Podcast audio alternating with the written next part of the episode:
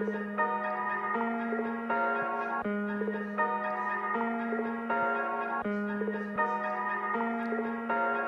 morning, good afternoon, and good evening, or whenever you may be listening.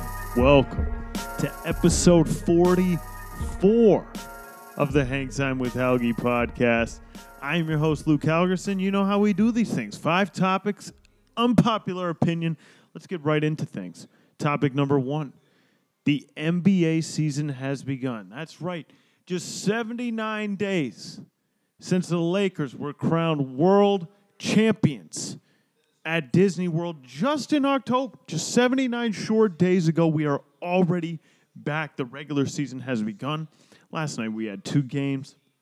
Golden State Warriors got demolished by the newly put together Brooklyn Nets. KD, Kyrie look spectacular. They're going to be a force to be reckoned with as the year goes on. Second game of the night, Lakers against the Clippers. Lakers got their rings. My God, the rings are absolutely massive. they are incredible. You should go check it out. They're absolutely unreal if you haven't seen them yet. But they lost to the Clippers last night on the ring ceremony there in Los Angeles. They're all playing in their home stadiums, no bubble now. Um, you know, the, the Lakers Clippers game was kind of exciting. You know, LeBron didn't play towards the end of the he didn't play the final four minutes of the game, so a little disappointing there that he didn't play. Um, but that's what I expect the Lakers to do. I think they're gonna coast through the regular season and ramp it up towards the end when they need to, when it matters most. Uh, I think that's the route that they're gonna go. So with the NBA season, all the ga- all the teams are in action tonight who didn't play yesterday. So a lot of fun matchups. The Tampa Bay Raptors are going up against the New Orleans Pelicans, so that should be an exciting one. Uh, what other games do we got? There's there's some mighty tasty games. The Mavericks play the Suns on ESPN at 10:30 Eastern Time tonight. I'm looking forward to that one. I got my Dirk Nowitzki jersey on right now as we speak. Uh, Miami the Eastern Conference representative of last year's finals will be playing the Orlando Magic, the Milwaukee Bucks, taking on the Boston Celtics tonight at 7:30 on TNT. That's a doozy of a game, and um, Jazz. And I would say the next big game, Utah Jazz against the Portland Trailblazers. So a lot of good playoff matchups from teams that I expect to be competing for playoff spots. But we're not going to break down the games. We're not going to talk about that. What we are going to talk about, though, since the season has begun, I got to give my award picks. I got to go over who I believe is going to win the awards for the NBA season. Let's start with the Coach of the Year award. You know, a lot of great coaches in the NBA today uh, just you know, you just look down the list: Erik Spoelstra, Nick Nurse, D- Gregg Popovich, Brad Stevens. I could go on and on about all the fantastic coaches that are in the league right now, but the coach that I think is going to win Coach of the Year this coming season would be one Mike Malone of the Denver Nuggets. They were just in the Western Conference Finals last year. I know was in the bubble. Came back from three, two, three, one deficits to the Utah Jazz and the Los Angeles Clippers. Still got Jamal Murray, young up and coming player. Jokic, young up and coming player. They also got Michael Porter Jr., who a lot of people suspect to take the next jump in his career in year number two, being fully healthy. He was a nice surprise in the bubble. I only think he's going to get better. They got a pretty solid team all around. I think they're going to fight for a top, the top seed in the Western Conference. I mean, they were the two, what were they? Three seed last year? Three seed last year. Really solid team. I like what Mike Malone does as a coach. I, I, he, he believes in his players, his players believe in him. So I expect him to keep them super competitive. They have a chance to win multiple playoff series again, maybe find themselves back in the Western Conference Finals. So w- we will see. But I do like this Nuggets team. They're only going to get better. So Mike Malone, coach of the year. Defensive Player of the Year. I'm going to have to go with the one Rudy Gobert. He finished third last year behind Giannis, who won the award, and Anthony Davis. But I mean, Gobert just got the third largest contract in NBA history from the Utah Jazz. I mean, they are paying him an ungodly amount of money. I mean, it is just look. Is it deserved? I mean, it's just what the market claims nowadays. It's like, you know, for a while there, the highest paid player in the league was Mike Conley, a solid player, but definitely not the best player in the league. No chance Rudy Gobert is the best player in the league, but debatably the best defensive player in the league. But this man is going to get $205 million over the next five years. It's the large. Third largest contract in NBA history, the largest for a big man. I mean, he's getting paid more than Anthony Davis. He is getting so much money. He's gonna he's gonna be like what Scrooge McDuck diving into that gold money pit. the French, the Stifle Tower getting paid. But I think he's got to live up to that contract. With that contract comes high expectations. So he needs to up his game. Not an offensive threat. Look, he's going to give you like 15 and 13 a night.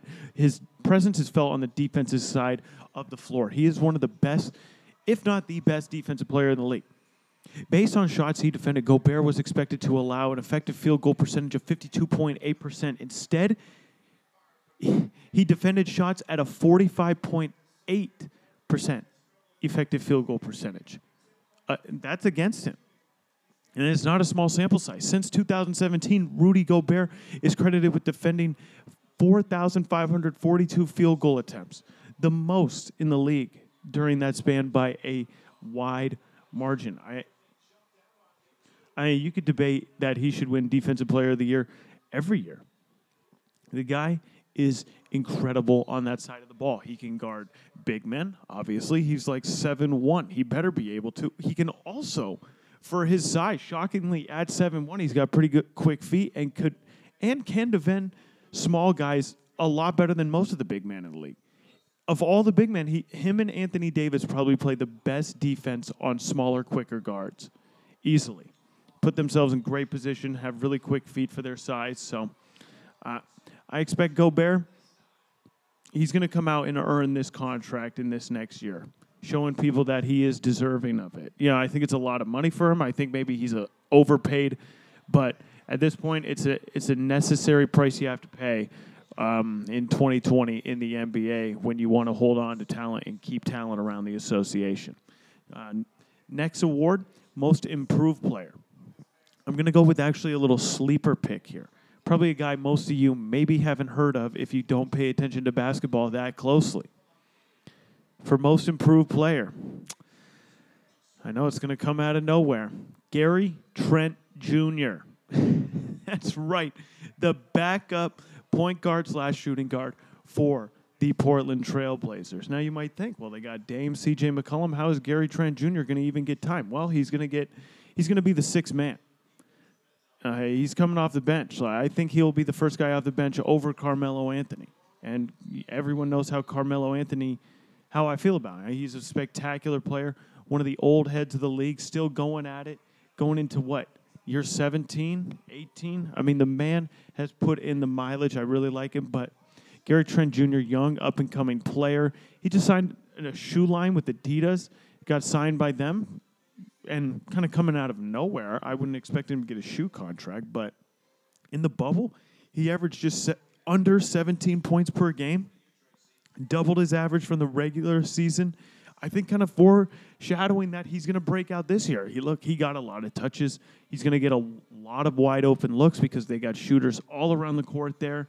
They could even run small ball, and he can play. He'll fit right alongside playing with Dame Lillard, playing with C.J. McCollum. McCollum's battled injuries throughout the years, so Trent's going to get opportunities to put up buckets. Terry Stotts, high octane offense. He's going to make things happen, let his guards do his thing. So I think Gary Trent Jr. is going to surprise a lot of people this season. I also think the Portland Trailblazers as a team are going to surprise. I see Terry Stotts being at the top of the list with Mike Malone for Coach of the Year. I see the Portland Trailblazers possibly getting a top three seed in the Western Conference. I think they're going to play with the ch- the whole team has something to prove after just sneaking into the playoffs in the bubble last year. I think Dame is really going to play with the chip. I just think the whole team is going to come out guns blazing. They're going to play really well, and I think they'll be a dangerous team. I mean, Charles Barkley, I think is going a little too outlandish, saying the Portland Trailblazers are going to win the Western Conference, make it to the NBA Finals. But I'm sure that's a goal that they have for themselves, considering where Damian Lillard is at in his career, the kind of players that they have on their team. They have a nice starting five. Very solid starting five, if I say so myself. Dame Lillard, CJ McCollum, Robert Covington, Zach Collins, and Nurkic down low, bringing Gary Trent Jr., Carmelo Anthony off the bench, Rodney Hood. They got some nice, nice players there. I like what they're doing in Portland. I think they're going to make some things happen and surprise some people. So give me Car- Gary Trent Jr. for most improved player. For six man, the Jazz are going to win a few awards this year, in my opinion, as I see them being a top four seed or fighting for a top four seed. Donovan Mitchell is going to surprise people, but with most improved player, I mean, six man of the year, it's going to be Donovan Mitchell's teammate, Jordan Clarkson. Clarkson is he's a gunner. I mean, he is going to go out there and let it fly. And the frankly, that's what the Jazz need. Like over the years, we've been saying it. It's like he Mitchell's a very nice player. Gobert's a borderline all star. Like what they need, they need more production off the bench. Who better to do that than a guy who has been to the NBA Finals with LeBron James, showed up very nicely in the bubble at times for the Jazz, than Jordan Clarkson. You know, he's making 54 million, but he's improved his three-point shooting. I just him playing the pick and roll. I think with Derrick Favors is going to open up the floor. Uh, the Jazz, I think they're going to be a good team, and Clarkson, he's just a gunner. And the Jazz are going to allow him to gun and shoot away when he is on the floor to take up the scoring load when Mitchell goes to the bench. He's going to come in, let it absolutely fly. And if he can make the shots, that's all he has to do. Bing, bang, boom. I would not, he's going to definitely get some votes. And he is my pick to win it. So, Jordan Clarkson for six man of the year. For rookie of the year. You know, everyone's so infatuated with LaMelo Ball it's a little nauseating. I'm not that big a fan of him. I think he's just he's got a long way to go. I see potential. Like you definitely see flashes from the little passes that he makes, but God, he shot horrendously in preseason. I know it's just preseason, but I mean that's not just going to drastically change, especially when the games are going to pick up and become more difficult in the regular season. So. I'm not picking LaMelo Ball because I think he has a long way to go and I think he will have a disappointing rookie season. So my pick for rookie of the year would be one Obi Toppin of the New York Knicks. Look, he's a high flyer.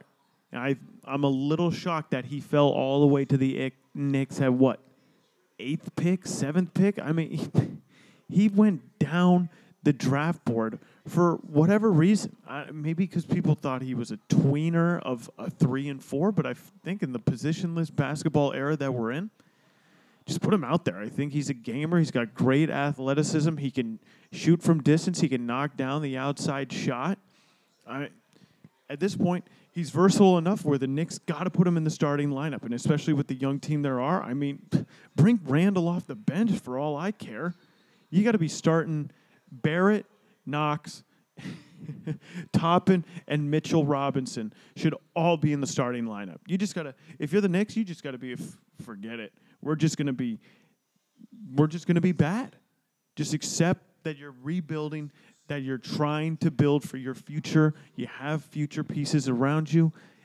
I just, I like where Toppin is headed. I feel like the Knicks are going to allow him to do what he wants out there because they, they don't have a, a ton of things to do. I just think he has a good offensive game coming into the league, and he's going to get the opportunity with the Knicks. So give me Obi Toppin out of Dayton.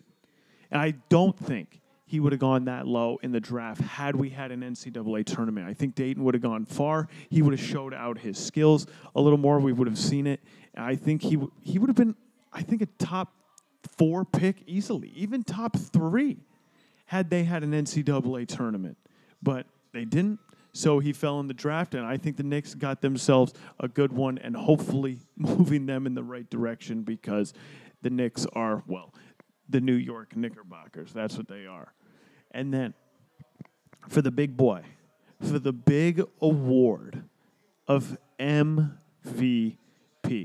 I kind of touched on it. I don't think it'll be LeBron or Anthony Davis I feel like through early part of the regular season, probably all the way till February, this team, I don't want to say coast, but I don't think they are going to go all out.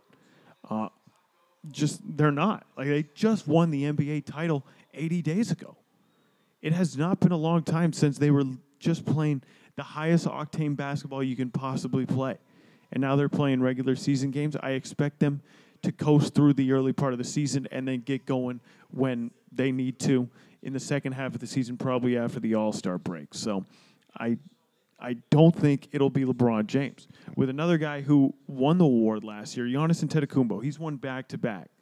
When has a guy won three straight MVPs? I do think the Bucks will be at the top of the Eastern Conference. Again, they've had the best record the past few years. They're always a great regular season team.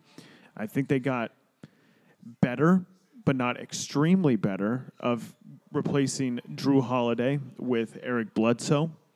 And, you know, Giannis is a great regular season player. Khris Middleton is a really nice borderline all star type player. Jrue Holiday is one of the most underrated players in the league. They still got Brook Lopez. But with that being said about Giannis, I don't I don't see someone winning three straight MVPs. it's just unheard of to me for someone to do that. So I don't think it'll be Giannis Antetokounmpo. My pick for MVP has got to be the sh- the brightest upcoming young star that the game has today, and that would be one of the Dallas Mavericks, Mr. Luka Doncic.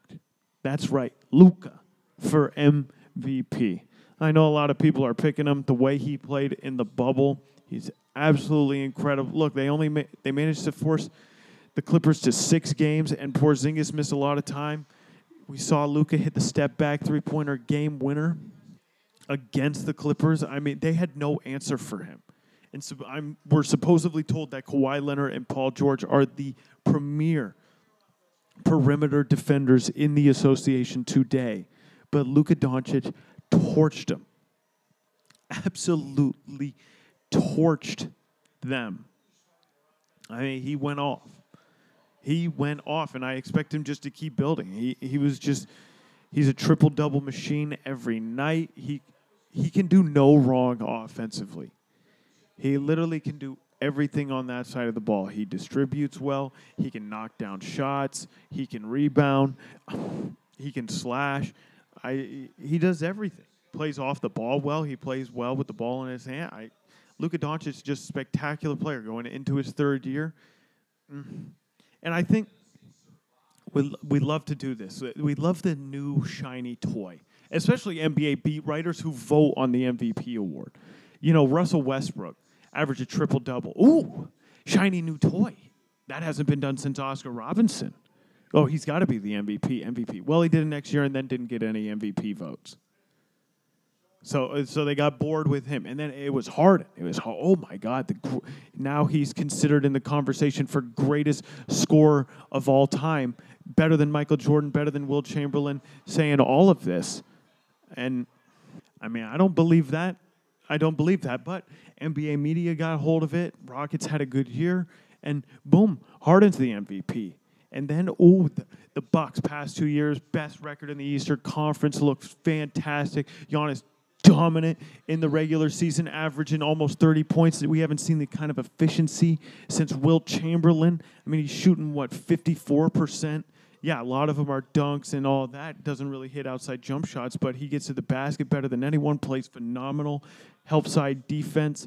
And, you know, he's the shiny new toy. He's young, up and coming, the Greek Freak. What is he, 26 years old, just going into this season alone?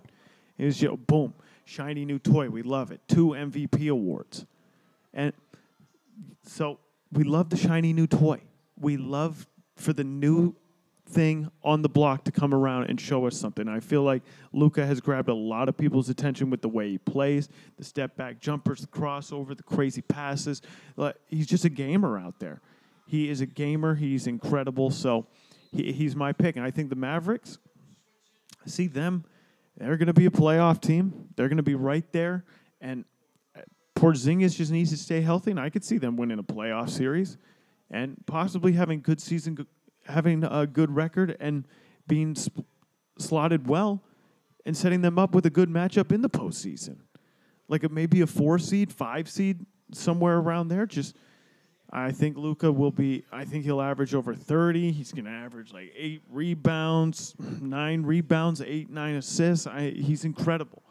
He is incredible. So I do expect Luka Doncic to be the MVP of the 2020-21 season. So to run it back real quick, Coach of the Year, Mike Malone, Defensive Player of the Year, Rudy Gobert, Most Improved Player, Gary Trent Jr., Six Man, Jordan Clarkson, Rookie of the Year, Obi Toppin of the New York Knicks, and MVP Luka Doncic.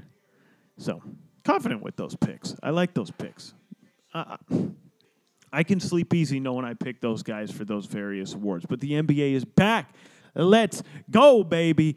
NBA basketball. You know what I'll be watching for the next six, seven months. Let's go. Topic number two the college football playoff is set and ready to go on January 1st, New Year's Day, and January 2nd. The battles will happen.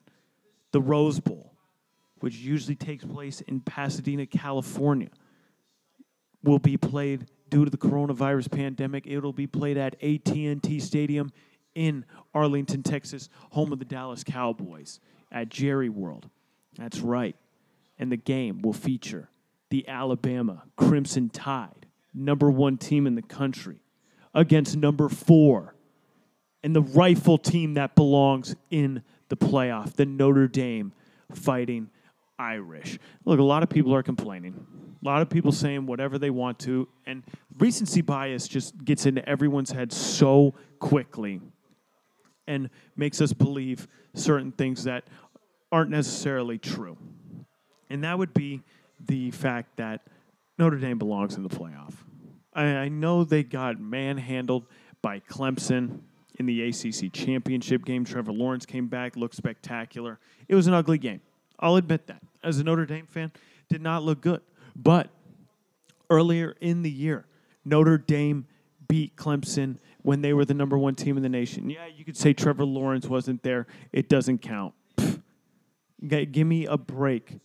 Uh, the backup for Clemson will be in the Heisman running once Trevor Lawrence is no longer behind center, under center at the at Clemson.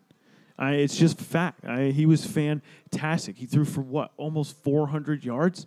The kid's incredible. So, and Clemson still had everyone else out there. Everyone else who was still a part of that Clemson team that's going to get drafted, that still made ACC All ACC team, uh, all of them, all of them who are going to be All Americans, that they were still all there, and they still lost to Notre Dame. So there's one, and then Notre Dame also has a better resume than that of Texas A&M. And I really think and it sucks where this is where college football is because we don't give any we don't give any credibility to non-power 5 teams. You know Cincinnati went undefeated. I don't really think they were given much of a chance.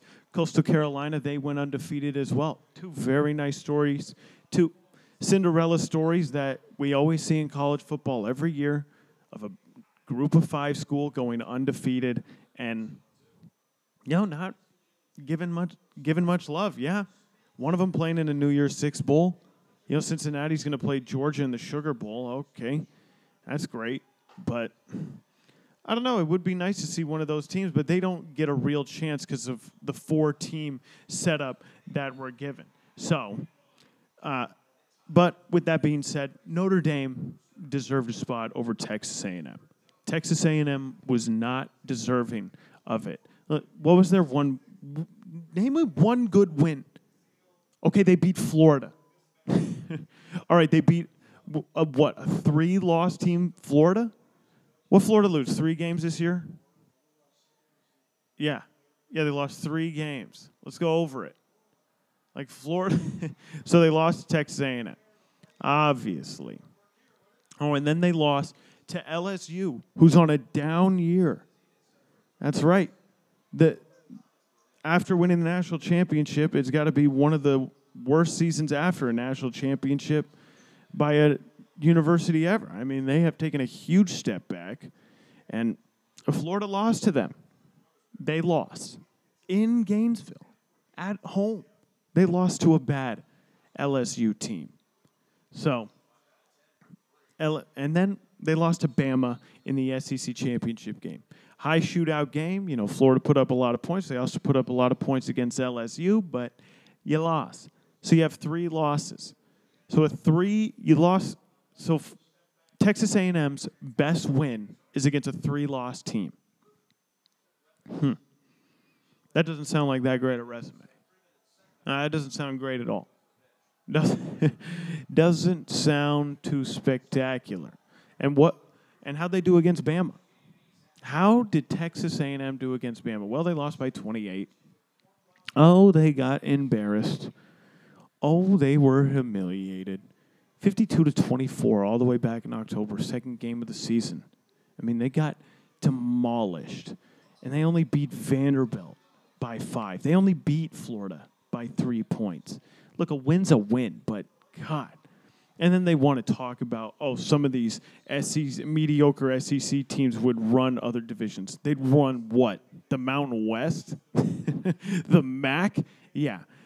You can't tell me that old Tennessee is going to go win another conference, not a Power Five conference. Matter of fact, I don't even know if t- a school like Tennessee, South Carolina, Mississippi State, yeah, because that's who he's talking about. He's talking about some of these mediocre teams. The quarterback came out and said it for Texas A&M. I don't even know his name. He came out and said, "Oh, some of these mediocre, average schools in the SEC would run other conferences." I know they wouldn't. Arkansas is not winning in another conference. To, yeah, if the MAC, the, the SWAC, I don't know, the Mountain West, they're winning a yeah, a bad conference but they're not winning a Power Five. I don't even know if they'd win the American, to be honest with you. So Texas A&M didn't have the resume. You look at Notre Dame's resume. Who'd they beat? Well, they beat the number one team in the country at the time. That would be the Clemson Tigers. Okay. So that sounds about right. Yeah. Or I guess they were number two at the time, whatever you want to phrase it. Okay. And they got good SEC wins. Beat Duke to start the year. They beat Louisville in a close game you know, they put up the same kind of score against Georgia Tech that Clemson did. They beat North Carolina on the road, and North Carolina is ranked 13th, who happens to be playing Texas A&M, so that should be a fun little bowl game right there. And they did what they had to do. They only lost one game this year. They made it to a conference title game. It's more than you can say about one Texas A&M. So Notre Dame had the better resume. They belong in the college football playoff. And then the other game, it would be Ohio State against Clemson. So, number two, number three matchup, the Ohio State University Buckeyes against the Clemson Tigers. Look, Dabo Swinney has just given Ohio State all the bulletin board material they want. He didn't even vote them in the top 10 in his finals coaches ranking, which is just downright disrespectful. I mean, they still won their conference. And what? Okay, look at who Ohio State had on their schedule and didn't get to play. That that's what I, I look at. Like who were they going to play? And uh, actually, the Sugar Bowl is Ohio State Clemson, so my mistake there. And uh, Texas A&M plays North Carolina in the Orange Bowl. So correcting myself from moments earlier. But look at who Ohio State was going to play. And, and who they didn't get to play. What? They didn't get to play Illinois? Uh, they fired their coach, Lovie Smith. So I'm going to trust that Ohio State would have, uh, you know, won that game. And um, who was the other school that uh, they had to postpone against? Um, It was Illinois, Maryland. That's right. They were going to play Maryland, didn't get to play them. So another mm, not great Big Ten team. I'm going to trust that Ohio State would have beaten Maryland. And then the big game, the rivalry game against the dreaded, awful, just not very good at all Michigan Wolverines was canceled. And those are the three games that Ohio State didn't get to play. So, with that in mind, and the mindset that, yeah, they would have beaten those teams, been 9 and 0. They beat the teams that were in front of them. They won their conference. They won the big conference. I mean, I think Ohio State, they belong there more than Texas A&M. They belong there more than Florida. They belong there more, unfortunately, than Cincinnati because Cincinnati plays in the American Conference, doesn't get any love, just like UCF a few years ago. You know, you get put in your New Year's Six bowl game and they call it a day. They don't worry much about non-power five schools. So I think with what Ohio State was given, with the Big Ten giving themselves no wiggle room to reschedule games and starting later than everyone else. I mean, remember, Ohio State didn't start playing until October 24th. Everyone else was playing a full season. Like, we knew this was going to be a possibility with the Big Ten starting later. And sure enough, now we're holding it against Ohio State. So uh, I think Ohio State belongs there. I like the matchups, you know. I'm glad that the only opportunity for Clemson Notre Dame uh, game number three is to be in the national championship, but Notre Dame has a tough uphill climb against Alabama, and I think the Ohio State Clemson game should be very exciting. I mean, Dabo Swinney, like I said, didn't even vote them. he voted them 11th in his coaches poll. I mean, he was voting teams, uh, two lost Georgia team ahead of them, Coastal Carolina, Cincinnati. I, he, he was just being downright disrespectful in his coaches poll, but I can respect it talking trash before a big game. But now he's got to go prove it. I mean, New Year's Day, the Sugar Bowl in New Orleans, Friday, January 1st. People tune in a week after Christmas. It's about to go down. Notre Dame versus Alabama, Clemson versus Ohio State. I'm not giving you my picks yet. Not giving you my picks yet. That forces you to stay tuned you know, give you some give you something to look forward to in futures future episodes. So, but I'm excited. I think these are the right matchups. These are the four teams. But I, I do want to speak on it real quickly. Again, I've gone over it before that there should be an expanded playoff. Look, the playoff, the four team setup is going until 2026. I think at this point, they're just going to ride with it. Everyone's complaining about it and say it's a broken system. You know, they said the same thing about the BCS. It's a broken system. It doesn't give teams a fair chance. You know, you're not giving light to the little guy. Okay, perfect way to solve this problem. You're never going to make anyone happy, but you can at least do the most and make it a legit playoff and have teams, you know, extend real invitations to people and give people recognition. Make it eight teams. Just make it eight teams for everyone's sake so we can. I, you're never going to make anyone happy, so you're always going to have people complain. But you would at least give non power five teams and teams like that an opportunity. No, you still do not have to invite every conference championship winner. You do not have to p- always pick a Pac 12 winner if it's like this year's Oregon team who has a few losses on their schedule and they happen to win the Pac 12 championship against USC. You know, you just, you don't have to do that. You don't have to invite those schools. You still do it the same format. You still figure it out. Still decide who are the best eight teams in the country. That's how you need to do it. That, that's just how it should happen. Like, why is it not eight teams? First of all, it gives you more games, more bowl games, you know, rotate it. I mean, more TV money. I'm sure the NCAA is salivating at that. But see, the problem is the rankings has the idea that Florida is number seven because they happen to lose to Texas A&M, LSU, and Alabama. I mean, but here's the thing: if it was an 18 playoff, Alabama would play Cincinnati, Clemson would play Florida, Ohio State would play Oklahoma, and Notre Dame would play Texas A&M. Aren't those kind of more of the matchups that you want to see? Like, how would a Cincinnati do against a premier program like Alabama? Okay, Clemson. You battled against these SEC teams all year. How would you do against the reigning ACC champions and Trevor Lawrence and the Clemson Tigers? Ohio State, Oklahoma is a rivalry. I mean, we saw what Baker did a few years ago with it, playing the flag there because Ohio State did it the year before. I, that's an interesting matchup right there. Big Ten winner against the Big Twelve winner. I'm a huge fan of that. And then Notre Dame, Texas A&M. Why wouldn't we want to see those teams play against each other? I mean, it's been a huge debate to this point. This would have been the perfect year of 2020. Absolute madness, absolute insanity. We don't know what we're going to hear the next day from what's going on this year, from the coronavirus to the election to everything in between. So much madness has happened. What better thing to do to add to the madness than just give us an eight team playoff? Eight team playoff.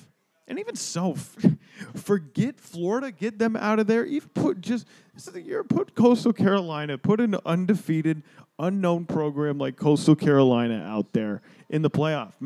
Put Cincinnati, Coastal Carolina at that seven and eight spot. Put them up there with the other conference champions winner and the other at-large bid, and Texas A&M and Notre Dame, and let's go. like let's make it utter madness. So I would prefer it that they do that. I've made this complaint many times. I just think it would make it more exciting, and it would give, you know, the unrecognized schools, the the Cinderella stories, a real chance to be Cinderella stories. That's why we like the March Madness tournament. I mean, I know a lot more teams get into it, but that's the difference between basketball and football, obviously. But come on, make the change. Make it eight teams already. Moving on, anyways. Topic number three. Look, I mean, I've been away for so long. Apparently, we're already week 16 of the NFL season. There are only three games left in the regular season of the NFL. And it is just heating up. Things are getting excitinger by the week. I mean, it was a great last week, week 15. So now let's go into week 16. We're going to go, since it's Christmas week, uh, I don't know if I'm going to be able to record another podcast uh, by Christmas Day or Saturday or Sunday when the games officially start going. So we're going to give you my picks now. We're going to give you the five games and my picks for those games. So big game number one. Look, then I should mention there is a game on Christmas Day, but – basketball is on all day on Christmas. You shouldn't be wasting your time watching football. You should watching the NBA on Christmas Day. Uh, it just has a better ring to it than an NFL game on Christmas. Ugh. And it's like the Viking Saints. It's a snoozers. You you can skip it. Okay, the Saints are gonna blow them out. But uh, so with my five games, that's not one of them. The Christmas Day game isn't one of them. You shouldn't waste your time. So first big game on Saturday, the 26th, the day after Christmas, we have the Miami Dolphins taking on the Las Vegas Raiders. I mean, it's just an interesting game. I mean, the Dolphins still have a chance to make the playoffs. Uh, things are just heating up for them. As it currently sits, the Miami Dolphins would be the seventh seed. So the NFL postseason has expanded for those who do not know. They've added another seed, so it's one through seven. Only the first, the top number one seed gets a first round bye. The number two seed would actually have to play. So as of right now, as it stands, in the AFC, Kansas City holds the number one seed at 13 and one. Buffalo Bills at 11 and three. At the three spot, the Pittsburgh Steelers they're 11 and three. Tennessee is 10 and 4. They hold the fourth. Right there, though, Cleveland Steamers, the Cleveland Browns, 10 and 4 themselves, but Tennessee has a tiebreaker. Six seed, Browns hold the tiebreaker over them. Colts have are 10 and 4.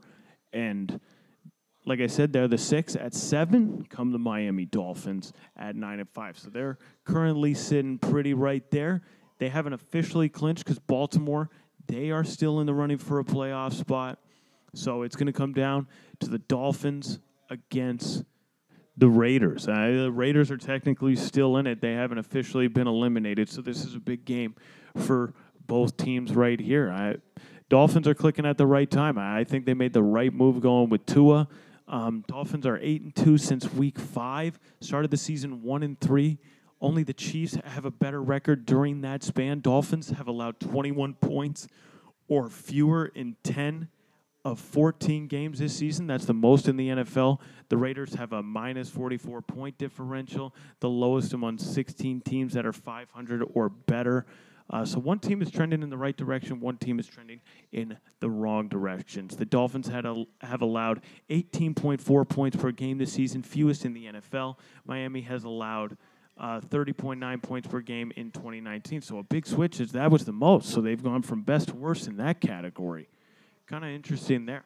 Raiders are allowing 30.1 points per game this season, their most since their second season of existence in 1961.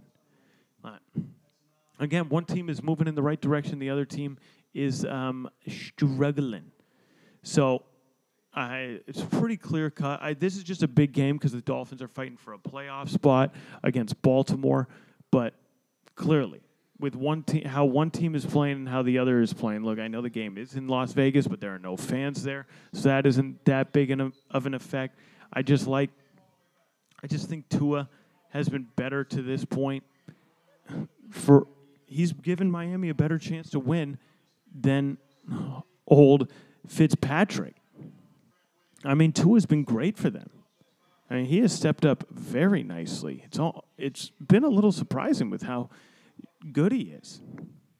I mean, obviously, Derek Carr, he's been putting up pretty good numbers this year, already thrown for 33,000 yards. Josh Jacobs, one of the best running backs in the league. It's just, it's just the defense. The just defense hasn't gotten it done for them this year. I just like where Tua's headed. I think he gives the Dolphins a much better chance to win. Somehow the Raiders are projected to win this game according to ESPN, but the spread minus three for the Dolphins. Like I don't get into the spread stuff because I don't want to lose you guys money because I already know I'd lose a lot of money gambling on sports. Raiders are two and five this year. They're at the you know at the Death Star there in Las Vegas. So I'm gonna pick the Dolphins to win this one. I think that it it might be an ugly game. In the last five, the Raiders have not looked good. I mean, they barely beat the Jets. I know the Jets just beat the Steelers, have been playing better as of recent, but uh, I mean, they couldn't even beat the Chargers in overtime. They got blown out by the Indiana. Again, barely beat the Jets on a Hail Mary last second play. Got blown out 43 to 6 to Atlanta. And obviously, close game with Kansas City. They've played them well throughout the year. So, uh, Raiders going the wrong way. So, give me the Dolphins in this game. In the second biggest game of the weekend, you got to give me the Colts versus the Steelers. Colts 10 and 4, Steelers 11 and 3. They've lost 3 in a row. And God, I don't like either of these quarterbacks. I mean, Philip Rivers bothers me to no end. Ben Roethlisberger, same way. He bothers me to no end. I mean, Philip Rivers has been better than Ben Roethlisberger, though, I would say. I mean, he's thrown for 3,700 yards this year. Excuse me. The way he's thrown that much. You know, 22 touchdowns, nine interceptions. Roethlisberger, I guess, has more touchdowns. I think Roethlisberger does have the better weapons, though. He's thrown for 30 touchdowns, 10 interceptions. Just hasn't looked great. At no point have I ever been scared of what Pittsburgh is doing. They've gone completely a game from the run. James Conner hasn't done anything, while Taylor for the Colts has been pretty solid. He's already he has 842 yards rushing, seven touchdowns. T.Y. Hilton's finally stepped his game up after some time. Uh, you know, the Steelers just not moving in the right direction. I mean, Juju Smith Schuster is dancing on logos and then forcing, getting blown up on hits. I mean, the Steelers just lost to the Bengals. The Bengals. oh, my. And it wasn't even close. Like, the Bengals look way better. Like they dominated them on both sides of the ball. And uh, Joe Burrow is hurt. Ryan Finley won them the game. They and the week before that, they lost to Buffalo. The week before that, they lost to Washington. So, like the Steelers, the past three weeks have been worse than the Jets. And this is like fact. They're averaging less points, less yards per game. They're giving up more points. I mean, yikes. Yikes. Just not in a good spot. Not in a good spot for the old Steelers. I mean, I just. I have little, little to no faith in this Steelers team. I was never afraid of them, even at the start of the season. They're just, they just aren't that good. Like the defense has carried a lot. The defense has defense has carried them to this point, and the defense hasn't even looked that great, and the offense has looked anemic the past few weeks. And Tomlin doesn't make a lot of changes. He doesn't make a lot of adjustments. They really just go out there with their game plan, and they're like, "This is what we're running." This isn't working. Should we change it up? No, we're staying the same. We got this. We're going to win. That's why we're that's why we have double digit wins already. Well, it hasn't worked out too well for you. So but God, both the see, and that's the problem. I don't believe in either of this team. Uh, both of them are going to make the playoffs, but I'm not afraid of either one of them in the playoffs if I'm going up against them. I mean, if I got a matchup against either of these teams, like they both got pretty good defense, but I can you can work around that with the offenses that are in the league now. And it just I know how this is to go. The team that I pick is to do awful compared to the team that I think is going to not be great, and they're to do probably well this year. Philip Rivers or Ben Roethlisberger. Ugh, it just. I don't like either quarterback. Not a fan of either team. Just, I mean, it's a big game with playoff implication, but it's just, uh, wow, it is a tough one. I just don't like where the Steelers are going. I, I think the Colts are a better team to this point. So, come on, Philip, the old man Rivers. Show me something. Show me something. Give me the Colts. I'm going to do it. I'm picking the Colts. Just think Steelers headed in the wrong direction. Maybe they can turn it around. Maybe they could surprise me, but I don't think they're going to do it this week. They're, I just I'm not afraid of them. So give me the Colts. Colts are taking it, baby. Come on, Rivers. Oh boy, I don't I don't believe. I don't believe. So that's definitely a game to keep your eye out for. Third game, Rams against the Seahawks. Uh, Rams, I mean, they just gave up their first loss to the Jets. Pretty embarrassing loss for them. I mean, how could you not be embarrassed if you're Sean McVay and company? I mean, the Rams, a lot of people were starting to believe in you. I mean, I know I was starting to be like, wow, the Rams are kind of legit. They beat the Bucs, they beat the Bears, like, and beat my teams. They were beat. They were doing what they were supposed to do. They were beating the Cardinals. Like, I, this is what I expected them out of them. And then all of a sudden, oh, they laid a dud against the Jets. They laid a dud against the 49ers. It's like this is a defensive team, and when the offense struggles, it's like when Goff throws for 209 yards and you can't do anything offensively, yeah, you're going to lose to the Jets. Um, I mean, I just, I don't know. It's just Goff, and I really like the defense. I mean, Donald's one of the best, if not the best, defensive player in the league. Jalen Ramsey is an incredible cornerback. You just they got great talent all in all, but the offense just they only average 24.6 points per game. The nice thing about it, they only give up 19.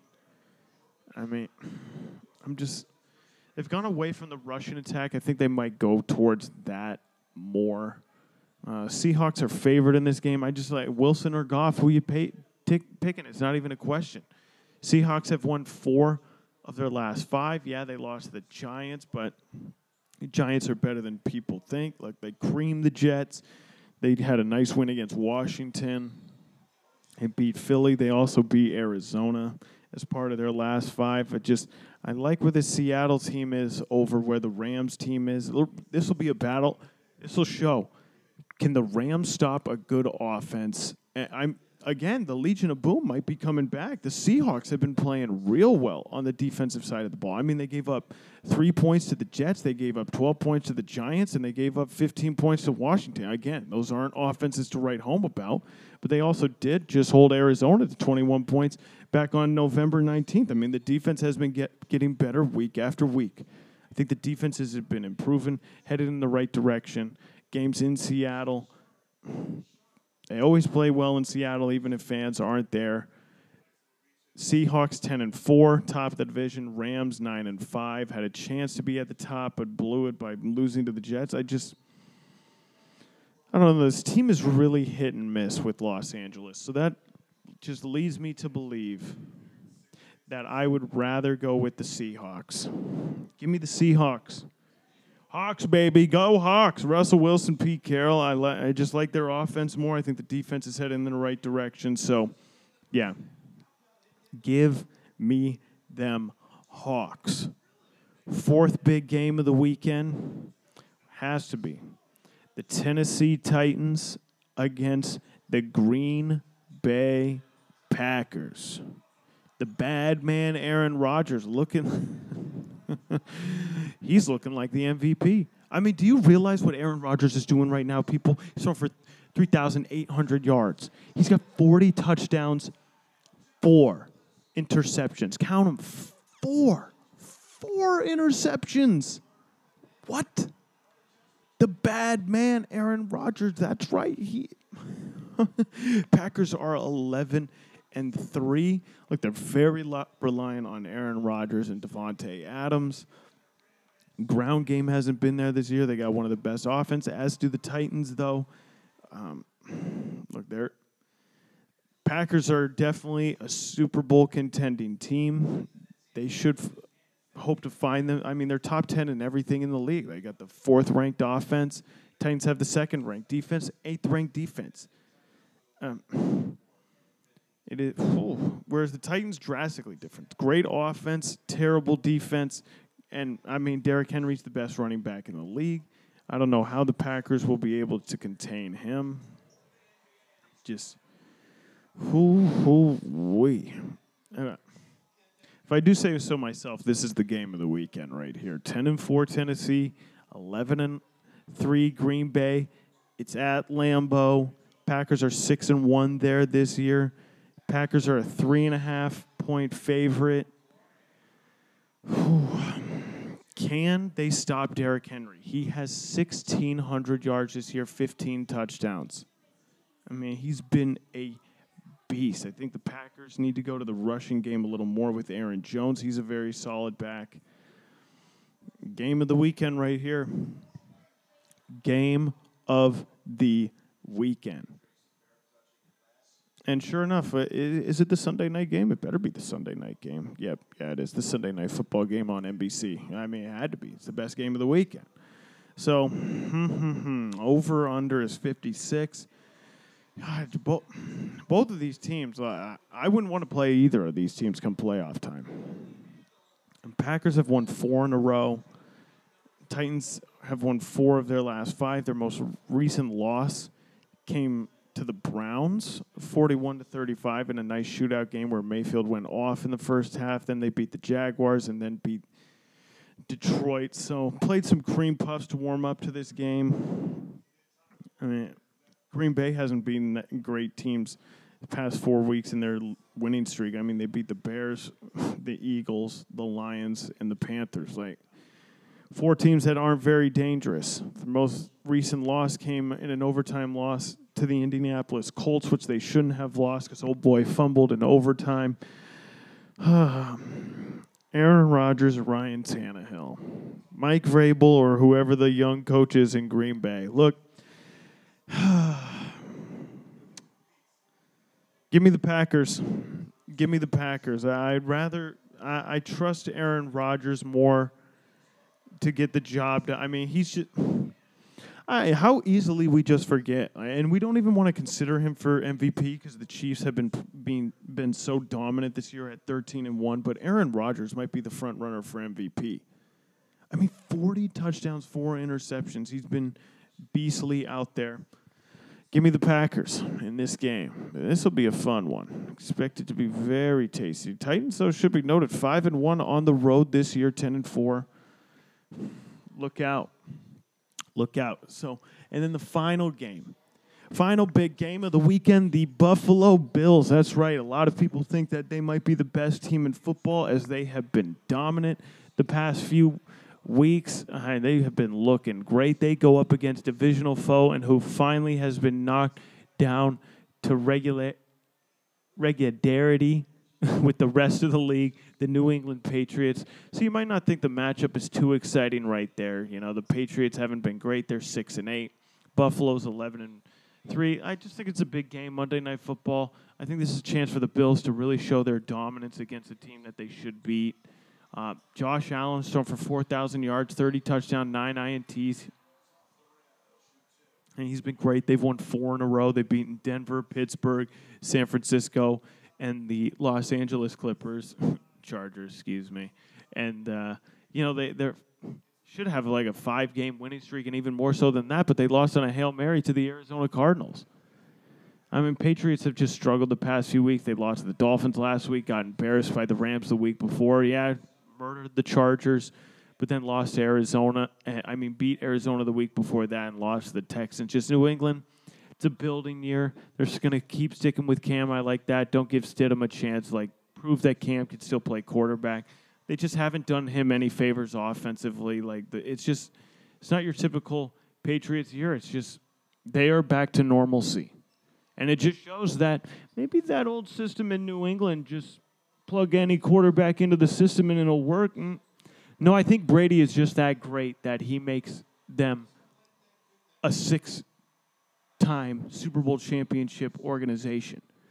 Uh, Brady doesn't give it enough credit. I mean, we just love to anoint Belichick as this unbelievable coach, and the system is great and unflawed. And it's like, well, he didn't win in, with the Browns, and he wasn't very successful until Tom Brady showed up. So um, yeah, give me uh, obviously give me the Bills in this game. You know, I don't think the Patriots will stand much of a chance, but you know, I think this is just to show like, yeah, the Bills. Like, Bills Chiefs AFC Championship game. That's what I want. That's what I'm dreaming for. That's what I hope for.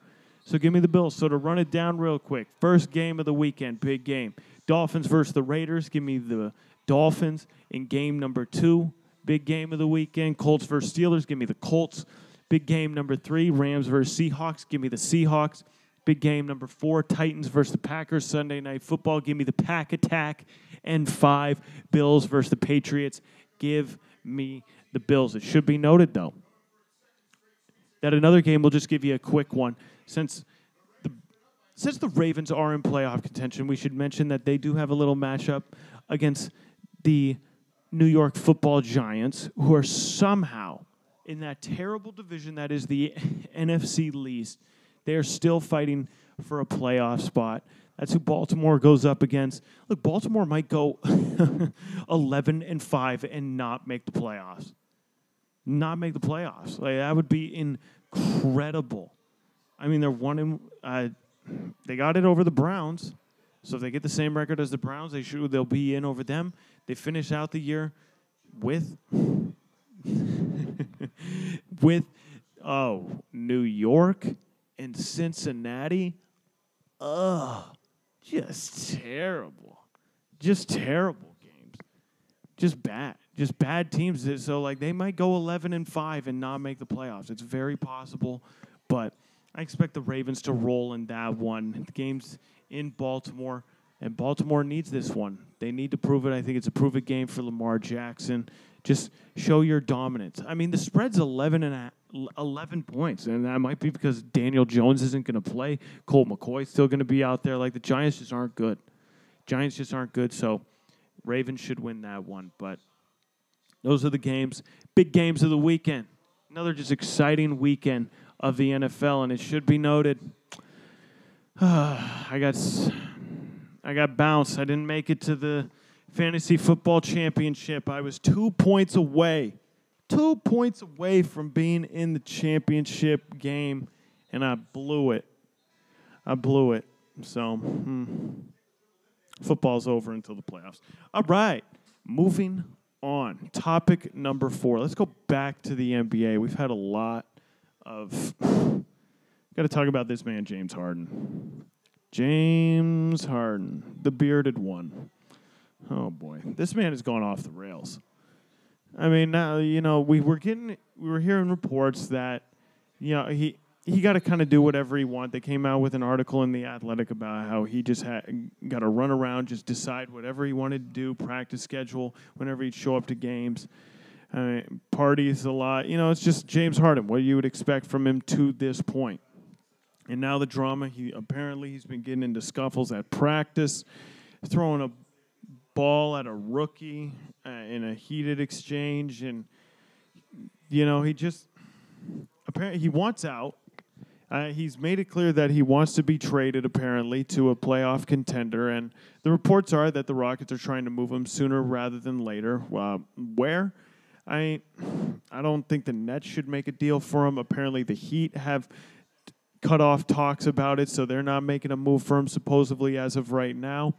Philadelphia still seems to be in contention, some other teams out there, but we need to just talk about James Harden, the man the man, the man himself. Well, another thing that should be mentioned about him is he's under investigation with the league as a picture was just shown of him on social media and video of him at the strip club. Since the season's going on, the NBA's got a little protocol that you can't be uh, out and about. You know, you can't be going to bars and clubs during the season. And where do we find James Harden at the club? What? Oh, the strip club, baby. Throwing those ones. What a just an idiot. Uh, yeah, the Rockets are cooperating, and he might not play tonight. He might not play tonight in the game if they find out that it was a recent thing and he doesn't clear uh, COVID protocol. It just golly. Uh, okay, this is what I need to say about James Harden. I truly think he loves the club more than the court. I mean, this man has his jersey retired at a strip club for throwing a million dollars, wasting a million dollars at a strip club. He got his number retired at that strip club in Houston. Okay, so clearly he just loves the club. It's just just what he loves to do. Loves being at the strip club. All right, good for him. I'm not going to knock him for that. I mean, clearly he knows what his priorities are, and they're not right. But whatever. He's a grown man. He makes his own decisions. What I need to talk about him though is why he's not taking any responsibility for himself you need to take some responsibility for what you have done, James Harden. So the man wants to get traded because the reports have just come out and uh, from his camp that he thinks the Rockets are a bad organization. They're not well run. He doesn't trust the front office staff, the coaching staff, all this, all that. Okay, that's well and dandy. If you didn't put yourself in this position, James, that's right. Look at the man in the mirror. Like Michael Jackson said, you did this to yourself. Here's why. So James Harden was traded to the Rockets all these years ago from OKC just because the Rockets refused to give him $4 million, so they traded him for Jeremy Lamb. Okay, great. We all know the story. Then Harden is what he is now. You know, one MVP, scoring titles, all this, all that. All right, so he goes there, plays nicely.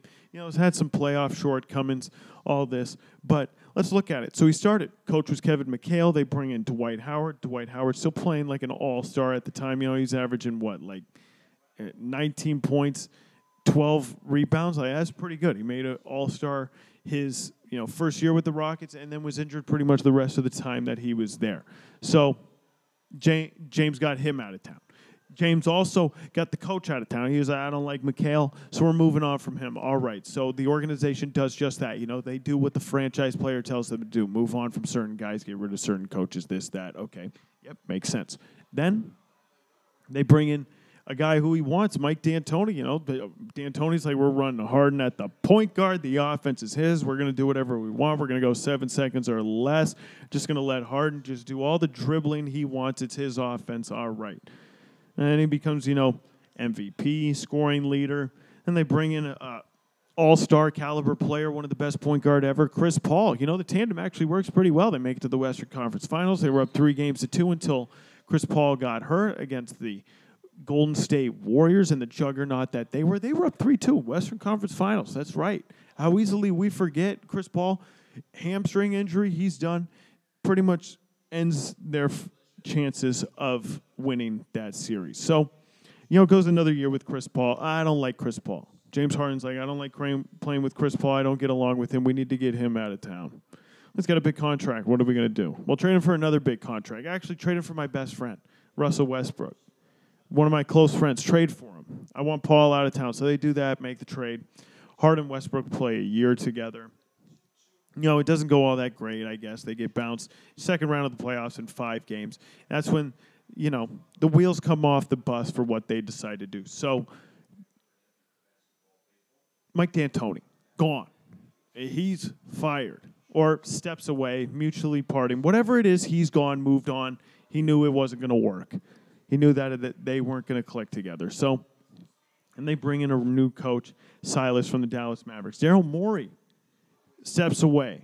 You know, he moves on. Now he's the president of basketball operation for the Philadelphia 76ers. So, and then Harden, you know, doesn't like playing with Westbrook. The rumors are they didn't get along on the court. They're still good friends, but they didn't work together and play playing wise. So, trade him, getting him out of here. I don't want him anymore. So, okay, then they played for John Wall. And then the situation still hasn't gotten any better. Harden still wants out. You know, like I said, he was getting in scuffles with teammates. When a reporter asked, Have your, uh, has the experience changed from uh, what you first thought before you had training camp till now? And he uh, just said, Next question. So he's not even answering questions about the future of the team. So clearly he wants out, trying to move on. And he's blaming the organization, saying they haven't done enough for him to put himself in a position to win a championship, and they're a dysfunctional organization. James, like I said, look in the mirror. The reason they're like that is because of you. They have fired two coaches for because of you. They have changed the front office because of you. They have brought in different all-star caliber players to play alongside you, and you do not succeed with them. The single factor that still remains in why the Houston Rockets are the way they are and what they are today is because of James Harden. He's the only remaining piece of what they have been for the past, what, seven years? It's you, Harden. You're the reason. You're the cause of the dysfunction. And he just, everyone just wants to make excuses for him. Well, they haven't done enough. And it's like, what more do they need to do? They brought in a close friend, Russell Westbrook. That didn't work out. They brought in the point guard. Chris Paul. Oh, that didn't work out because they didn't get along. Dwight Howard, yeah, injuries. Okay, he's gotten two coaches fired, countless teammates. They've changed an entire offensive system for him, and he's going to be a baby about it and throw temper tantrums at practice, throw balls at teammates. Look, the leadership style. I saw something someone tried to compare it to well if michael jordan did this we say he's a great leader and he has a desire and he wants to do everything to win and whereas we'll criticize Harden, yeah, the reason Harden gets criticism for doing that is because he hasn't won anything. Nothing more significant than just like an MVP trophy. That's it. He hasn't won championships. Jordan at least won. Jordan went out there and did it on the floor. Harden has his fair share of playoff shortcomings, playoff chokes. I mean, been a lot of times where he hasn't come through and he has blown it for the Houston Rockets and they have given him him the keys to the organization. He has they, he's been according to the Rockets, he has had the final say in every decision that they have made to this point. So it was him. Yep, I want Kevin McHale as my coach. Bring in Dwight Howard as well from the Lakers. Okay, they do just that. No, I don't like that. Okay, fire McHale, get rid of Dwight bring in another guy. Okay, they make moves for Chris Paul. They do that. I don't like playing with Chris Paul. Bring in Russell Westbrook. Oh, that doesn't work. Uh, Mike D'Antoni, we don't get along well. Uh, I want both of them gone. And a matter of fact, get rid of Daryl Morey too. I'm going to go over his head, and yeah, we can get Daryl, get rid of Daryl Morey now. He's underachieved for us. what more do you need, James? They've done everything for you, and you have just not taken any responsibility, not taking any of the blame, just blaming others. It's a damn shame. You should like just mm, just take a look in the mirror. And speaking of which, a little breaking news to make: the Rockets actually will not play tonight, as the game has been postponed. As four Rockets are in quarantine, Harden violated protocols. Houston is short minimum players. Apparently, DeMarcus Cousins, John Wall will not be playing tonight. Three Rockets tested positive or inconclusive. James Harden ruled unavailable for the game. So Rockets don't even get to make their season debut tonight. I mean, the situation is just getting ridiculous. And Harden himself just like take some accountability. This organization has given you the keys. They've given you the keys to the franchise, and you have just been like, "Well, it's their fault." Well, he was he, the coach was the problem. Uh, the players were the problem. All these people are the problem, except for the remaining outlier that is still there. One James Harden. Mm-mm-mm. Take some damn accountability, James. Hold yourself accountable. Mm. Hold yourself accountable. So the James Harden drama is just one. The the NBA soap opera is just so much different than all the other leagues. Like there, you don't hear. They try to make stories about drama with other teams, but NFL teams can just sweep this kind of stuff under the rug because there are so many guys. Same with Major League Baseball, just swept right under the rug. Hockey doesn't get this kind of attention, so you wouldn't even know it. You don't, you can't even most people can't even name a lot of hockey players. So the NBA soap opera is just so much different compared to all the other sports leagues, and that's why I find the NBA the most fascinating league. Moving on, topic number five: NHL season has begun. Well, has begun. Psych. Nope. They finally just agreed that the season will happen. That's right. We are going to have an NBA, NBA. I can't even speak. NHL season. This is how little I talk about hockey. The NHL is going to happen.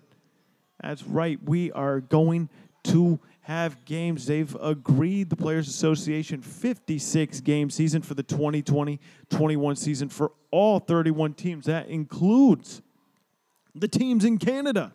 They made it work. They figured it out. They're going to play Canada and USA. We are not allowed to travel, us regular citizens, but we'll make exceptions for the league. So I'm okay with that. Not not here to complain about that. Just glad we get some hockey. Their season will begin on January 13th. Everyone's in action. You can check out everyone's schedule right now if you wanted to. Um, hockey uh, again i'm not going to act like i can analyze the game and know the players and all this like the, all that. I just enjoy the game of hockey. I'm excited it's coming back. 56 game season. They're going to be playing in their own arenas. They're not going into the bubble format like they did for their playoffs much like the nba even the canada teams. The canadian teams themselves will be able to play in their own arenas and that's shocking coming from the socialist country from to the north. So I'm looking forward to the NHL season. Uh, they've expanded as well, I believe. Uh, Seattle, right? The Kraken. Are they going to make their? Is this their first season, or do they have till next year? I can't recall. I think I think next year is when uh, the Seattle team comes into official existence. So, but I'm looking forward to it. That's all I got to say. Topic number five, just letting you know. Starting January 13th. Let's go. More sports, baby. Keep them coming. NBA's just starting. NFL's in full swing. College football's coming down to the end. Uh, just what a time to be alive. Ah. And now for my unpopular opinion. So, kind of related to my last topic. The NHL is expanding. The Seattle Kraken will come into existence very shortly. They're the newest NHL team. But Adam Silver went on first take and said some interesting things on how the NBA has uh, looked into possible expansion. Oh boy. So the NBA currently has 30 teams and could be expanding. I would like to see them add two teams. Specifically, I would just like to see them give this bring back the Seattle Supersonics. I mean, we know once they come back, they're going to have a huge immediate following because it's been a long time coming. They never should have moved the organization. They never should have got rid of a team. Just that whole situation is just ridiculous. And I think the NBA should expand. Why? That's my unpopular opinion. It's not really an unpopular opinion. I think it's a very popular opinion, but it needs to be said. I want more teams in the NBA. Not like an extreme amount. Don't think we need to make it like 40 teams. No. Just give Seattle a team and then some other places I think we'll really see this year. Are, can the Tampa Raptors be have a lot of followers in Tampa? I would like to see Tampa have a team. And look, I know we're in COVID time, minimum crowd, but they're allowed to have cr- crowds over there in Tampa. They're going to play the same stadium where the Lightning play. So uh, I do expect to go to a Raptors game this year, as I do live in the great state of Florida. So I would like to see Seattle have a team. I'm good with, like I said, Tampa. It would be great if Tampa had a team. Maybe St. Louis can have a team. Vegas is obviously another prime spot. So my ideal thinking here, since I live in Florida, I obviously want there to be a Florida team. So it'd be great just add a, a team to each conference right there. Just make boom. You got the Tampa team and you got the Seattle team. Another way they could do it, I think Seattle first and foremost should get a team, but then if you're going to add one team, I think you need to add another. So, and with that, it'd be a 50 50 split of teams making the playoffs. 16 teams make the playoffs. More teams make the playoffs than not. Just think about that in the NBA. 16 teams make it, 14 teams are put into the lottery. So, I would certainly like to see Seattle and Tampa have the teams. But if that can't be the case, okay, then let's add a team to Seattle and Vegas, and then we're going to throw a team out west. I would say, I guess considering just geographically where things are, just put Memphis in the east. It'd just be the easy way. So you add the Vegas team, Seattle team, and you throw Memphis in the east. Pretty easy right there. Um, bing, bang, boom. So yeah, there's my unpopular opinion. Adam Silver make the expansion happen. Bring back the Seattle Supersonics. Give Vegas a team, give Tampa a team. Do what you got to do so we can have more basketball in our lives in more cities here in the great country of the United States of America. And that's the end of episode 44 of the Hang Time with Helgi podcast. Thanks for listening. Until next time, you know, check me out on social media. Feel free to hit me up if you ever want me to talk about anything. Send topics my way. Happy to talk about them. If you ever want to be a guest, feel free to hit me up. We'll hook you up and we'll get you live. We've done it before, and I'd love to have other guests on the show. Well, until next time, happy holidays, everyone. Everyone have a great Christmas. But remember, even during the holidays, during this COVID 19 pandemic. Wash your damn hands. All right, I'm out. Peace.